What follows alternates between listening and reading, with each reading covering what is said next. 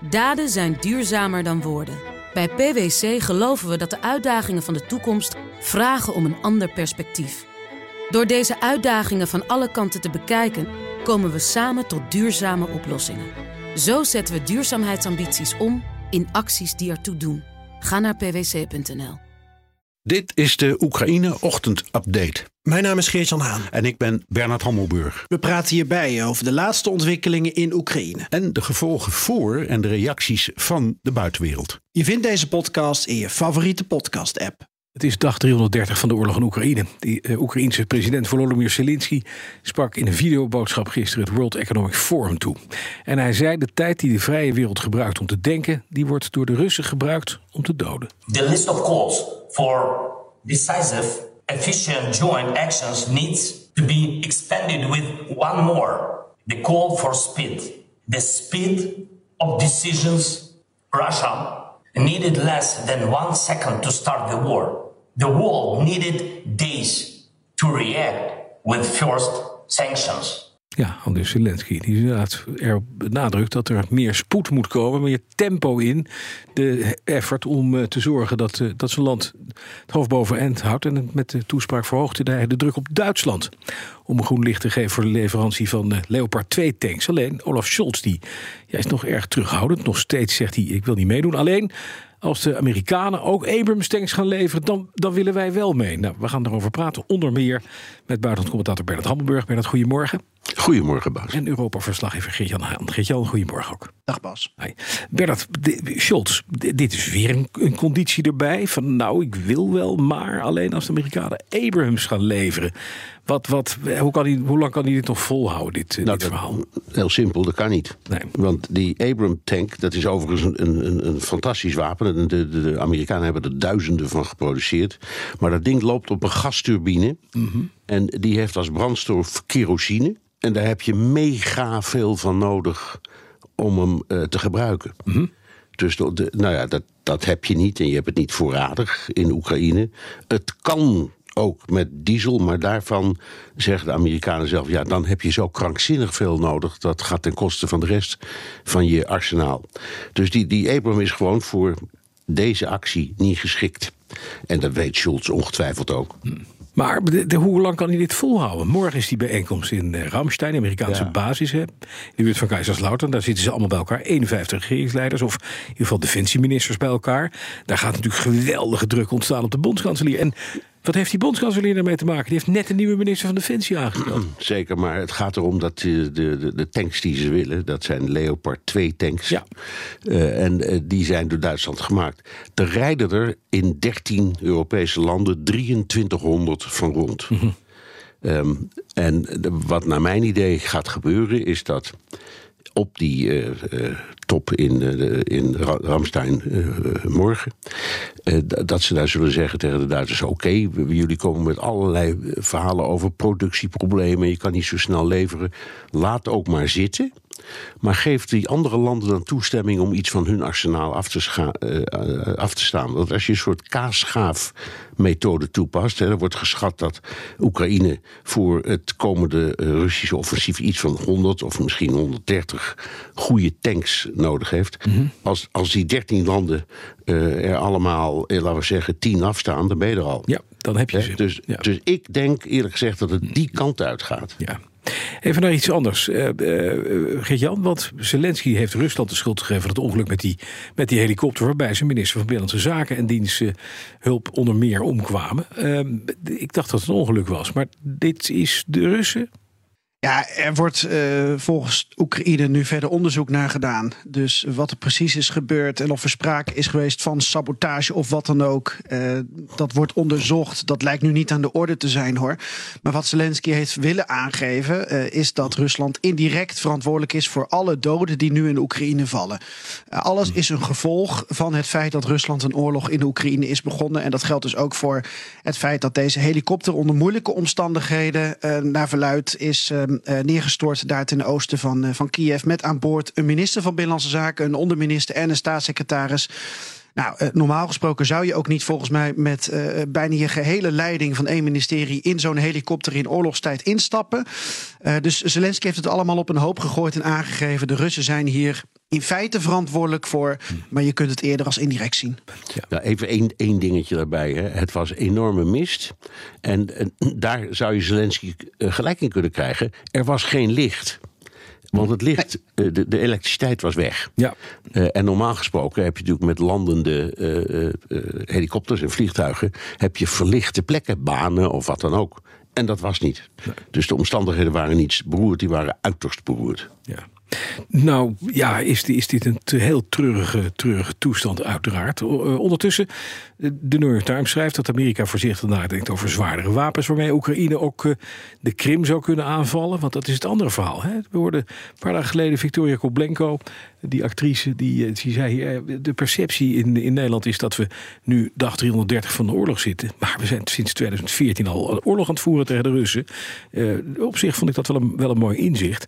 Uh, zou dit iets kunnen zijn als we dat inderdaad doen? Hè? Er komen zwaardere wapens vanuit Amerika, ook de Krim aan te vallen, wat de Russen wat makkelijker op de knieën kan krijgen, of in ieder geval richting onderhandeling kan duwen, Bernard?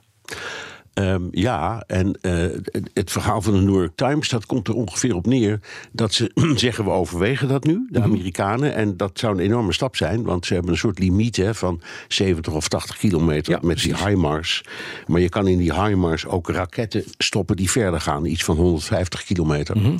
um, en uh, daar wordt klaarblijkelijk over gesproken, maar ze zeggen er ook bij: het is om te laten zien aan de Russen dat wanneer zij echt met zo'n groot offensief beginnen, dat er wapens zijn die ze uh, uh, heel gemakkelijk kunnen treffen. Um, en uh, het zou een enorme stap zijn als de regering Biden dat besluit neemt. Hm. Want, want net als uh, nou, Duitsland terughoudend is met zijn tanks, ja. um, is Amerika enorm terughoudend met de levering van lange afstandswapens. En dit zou een doorbraak kunnen zijn, ook in hun eigen politiek. Um, hm. En dan maar in de, in, in de hoop dat ze de controle over het gebied waar de Russen zouden willen aanvallen verhogen. Ik moet het nog zien hoor, maar hm. het is in afval een, een, de, de, de auteurs van dit stuk in de Noord zijn, niet zijn echt, ja. echt hele goede. Die ja, weten die zijn goed op de hoogte. Ja. Je hebt topbronnen, dus ja. ik geloof het verhaal ook wel. Geert-Jan, even naar jou, want Poetin zegt de overwinning van Rusland is onvermijdelijk. Ja, hij kan ook niks anders zeggen in Rusland natuurlijk, hè? Nee, en zeker gisteren niet. Want uh, toen deed hij die uitspraak bij een bezoek aan een uh, raketfabriek, volgens mij. En dat was op de dag uh, dat er een herdenking was rond ja, Leningrad, Sint-Petersburg nu. Precies 80 jaar geleden werd de, de, de eerste blokkade van Leningrad. Uh, ja, niet helemaal opgeheven, maar uh, wisten de, de troepen van de Sovjets een bepaalde brug te slaan, waardoor de bevolking weer enigszins bevoorraad kon worden. Ja, en, en gisteren deed hij dus die uitspraak. Ook deze overwinning van Rusland is onvermijdelijk. Hij zei er nog bij. Uh, dat um, uh, de raketten uh, die Rusland produceert, dat dat meer is dan het hele Westen bij elkaar op dit moment. Nou, eerder deze week werd al duidelijk dat hij aangaf, volgens mij via Gerasimov, dat in maart de hele Donbass zou moeten zijn um, veroverd van Oekraïne. Ja. Dus hij legt er flink wat druk op. Alleen, uh, ik vraag me af of de tijd wel met Rusland is. Want dat mm. wordt telkens verondersteld. Ja. Maar uh, wij sturen steeds meer luchtafweer naar Oekraïne. Mm -hmm. Wij sturen nu ook wapens. Die zijn er niet gelijk natuurlijk. Maar uh, je zou ook kunnen stellen, als Poetin nu zo graag zo snel tempo wil maken, dan voelt hij aan zijn water dat hij ook wel wat moet doen ja. als hij nog wat resultaat wil boeken. Precies, dan moet hij momenten maken. Anderzijds, Bernard, en dat horen wij ook weer, Belarus. Eh, daar wordt weer getraind nog steeds. 150.000 soldaten die die mobilisatiegolf in oktober hebben gehad... plus dienstplichtig wellicht.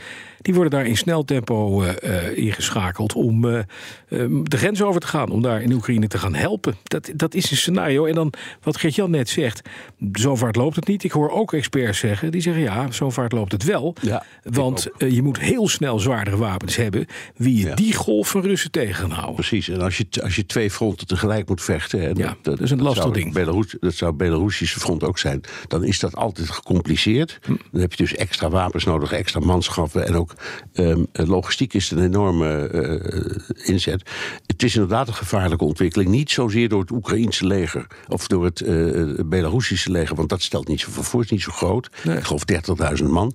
Maar het is wel zo dat de oefeningen die de Russen daar samen doen met die, de, de, de, de Russische troepen, ja. Die, ja um, die, die, die, laat ik het zo zeggen, die oefeningen schijnen wel heel kwalitatief heel goed te zijn.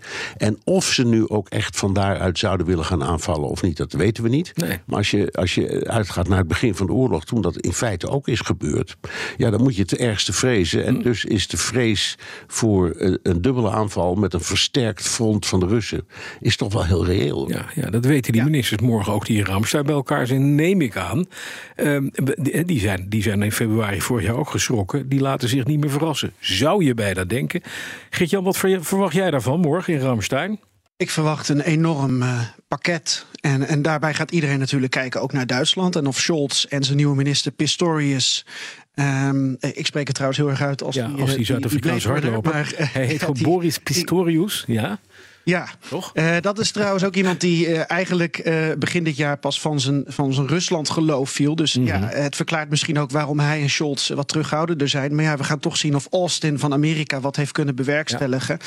En een hele korte toevoeging toch over Belarus. Want er zijn ook scenario's die voorzien dat al die Russische troepen nu in Belarus zijn om uiteindelijk Belarus te annexeren. En uh, dat die troepen er dan al zijn om de rust te bewaren. Dus uh, we weten niet wat ermee gaat gebeuren. En ik wil dit toch nog even meegeven. Ja, kan ook nog een scenario zijn. Bernard, wat verwacht jij vanmorgen van Ramstein? Nou, ik denk toch wel een soort geopolitieke aardschok. Mm -hmm. uh, ik denk dat dit, dit het moment is, en ik weet niet of het in alle details uitkomt zoals we het nu bespreken. Maar het Westen stapt een grens over. En die grens is ja, wel tanks. En hoe we dat nou met die Russen uitwerken, daar moeten we maar even kijken. Ja. Maar het gaat gebeuren. Ja, misschien wel langere, uh, lange afstandswapens van de Amerikanen. Dat zijn echt um, hele grote en ook principiële stappen in deze oorlog. Waar, waarbij uh, de verhoudingen met Rusland ook eh, ernstig onder druk komen. Dat is ook de reden, trouwens, schrijft de New York Times erbij, waarom de Amerikanen zo ontzettend tobben over uh, het opvoeren van de druk. Doen ze dat niet, hè, komen die wapens er niet... en wordt dat hele gordijn van bescherming niet aangelegd... dan zeggen ook heel veel deskundigen... ja, dan is Oekraïne uiteindelijk ook kansloos. Tja. En dat, dus ik denk dat morgen echt een hele belangrijke dag is... en dat die geopolitieke aardschok er echt aankomt. Daden zijn duurzamer dan woorden. Bij PwC geloven we dat de uitdagingen van de toekomst... vragen om een ander perspectief... Door deze uitdagingen van alle kanten te bekijken, komen we samen tot duurzame oplossingen. Zo zetten we duurzaamheidsambities om in acties die ertoe doen. Ga naar pwc.nl.